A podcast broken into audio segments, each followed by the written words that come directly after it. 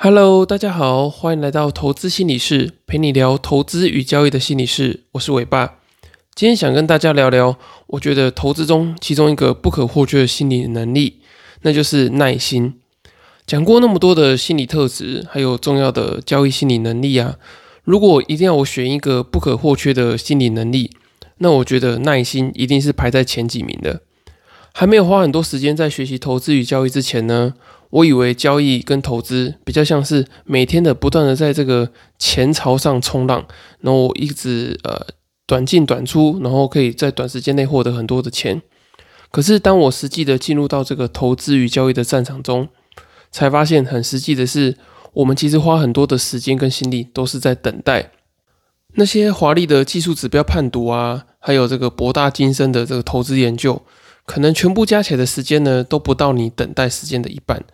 那股神巴菲特也曾经说过，投资呢就像一场没有好球带的棒球游戏，你必须得花时间去等待属于你的全垒打。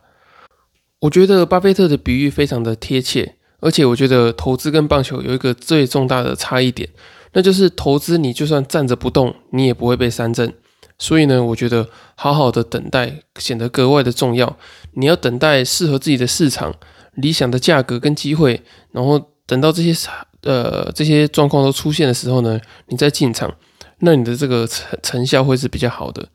所以，我们应该培养自己的耐心，然后去等待我们设定的投资与交易的讯号，等待这个市场的行情出现这个送分题。还有呢，你也要苦苦的等待自己不会再赔钱的那一天到来。我觉得交易跟创业其实是很像的，因为我们总是在烧钱，然后总是在等待一个好的机会到来。那不论是砸很多钱，或者是苦苦的等待，我们都是期待一个可能一个好的突破口，或者是一个好的风浪出现，让我们可以去乘风破浪啊，然后产生一个指数型的成长。所以它的成长其实不会是线性的，会是等待某个很好的契机到来的时候呢，你会突然有一个爆发性的这个指数型的成长。那这些都需要靠着我们有强大的耐心才能够办到。那讲到这边，你一定会很好奇说，那我们要怎么样培养我们的耐心呢？我这边有三个对于培养耐心的建议。那第一个呢，就是我觉得耐心主要源自于你有自信。那之前我们在第五集的时候曾经提过，这个自信心其实跟自我效能感是有关系的。心理学家本杜拉他有提出四个会影响自我效能感的因素。那我觉得跟累累积你的自信啊，还有培养你的耐心是有关系的。那第一个呢，就是成功的经验。就是你如果过去曾经有成功的经验呢，这会提高你的自我效能感。我觉得这也会让你增加更多的耐心。就是你可能过去有一些投资的小成功啊，你知道这些经验可以让你不断的去复制，所以呢，你会有耐心去等待它产生更多的成功经验。那第二个呢，就是你有看到他人的经验，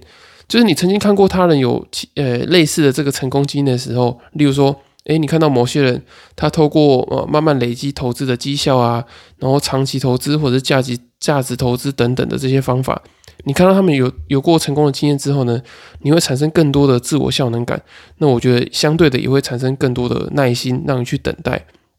那第三个呢，就是社会说服，就是说如果别人认为你会成功的话呢，你会觉得说，诶，好像有别人。呃，有认可我的这个努力啊，或者是别人有看到我这个有成功的机会等等的，那透过这个社会说服的过程呢，你会觉得，诶，自己好像有更高的这个机会可以去成功，所以你就会产生更高的自我效能感，然后进而也会产生更多的耐心，让你去克服这些呃路上会遇到的挫折。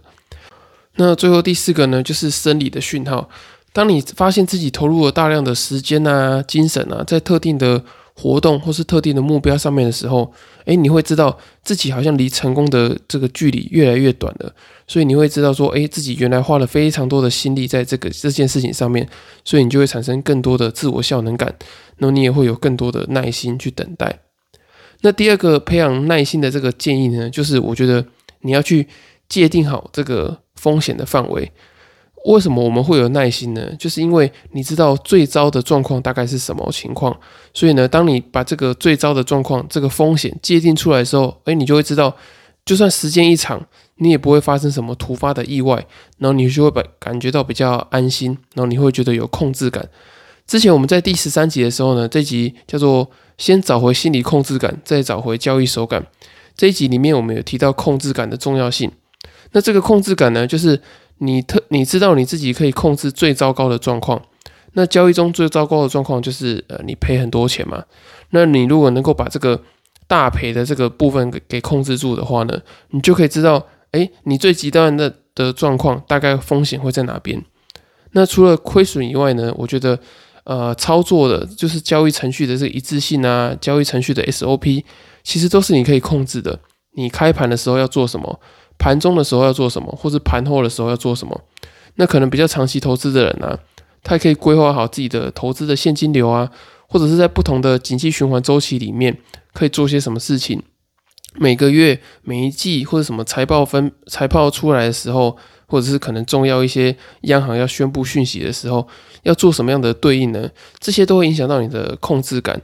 那当你透过你把自己的这个风险范围界定好，然后你把你的这个资金的控管管理好的话呢，那这些事情得到让你得到心理的控制感，你就会产生比较多的耐心，然后你的内心呢会非常的游刃有余，然后自然会产生许多的额外的这个认知的资源可以运用，然后产生更多的心理的弹性以及耐心。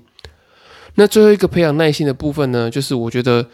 你要在生活的各个层面去培养你的耐心。例如说，你在生活中做事情总是莽莽撞撞啊，呃，一下调东调西，然后每一个每一次做每件事情都赶在最后一分钟的话呢，其实你要培养耐心是很困难的。你想想看，如果一个呃交东西都要交在这个 d a y l i g h t 之前。那你其实你在你的投资过程中呢，你也应该是一个很难维持耐心的人。为了避免要这样的状况呢，我们要尽量的去适当的安排我们的生活，让它变得比较简单，然后比较从容不迫，不要每一件事情都把自己逼到最极限，然后把时间压到最紧，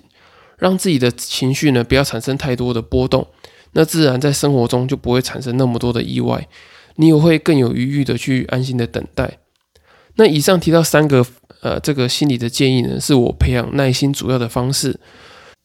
那我也想要建议你，如果你在投资与交易的过程中啊，赔了很多钱，你想要再翻身的话呢，其实也没有什么新鲜啊、华丽的招式，只有内心很坚强的，不断的等待，你一直去呃，很认真的去撑着你这个呃最低的这个风险的下限，你不要让自己去爆掉啊，或者情绪崩溃。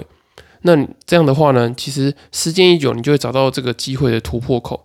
因为毕竟呢，在现实生活中，其实很少有什么灰姑娘的奇迹啊，你不会一下子有什么魔法或是什么仙子可以让你变成公主，这很实际的，就是你会需要的呢，其实是不断的去优化你自己，然后让你自己在培养耐心的过程中呢，不断的去呃撑下去、活下去，然后才能等到。转机到来，然后这个指数型爆发成长的那一刻，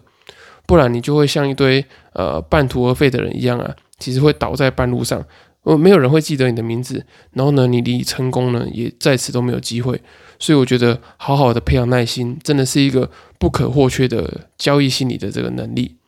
好，以上就是今天的内容。如果你听完以后呢，想要透过线上交易心理咨询的方式，找到自己培养耐心的心理优势的话呢，也很欢迎你透过这个资讯栏的表单填写资料报名。然后在这个交易心理咨询的过程中啊，你也可以从投资与交易中去探索自我，并找出你呃适合你个性跟心理状态的投资与交易的策略，让你可以提高交易与投资的执行力。并提升你交易跟投资时的心理素质。那我觉得最重要的是，你可以透过自我探索去增加你生活的品质，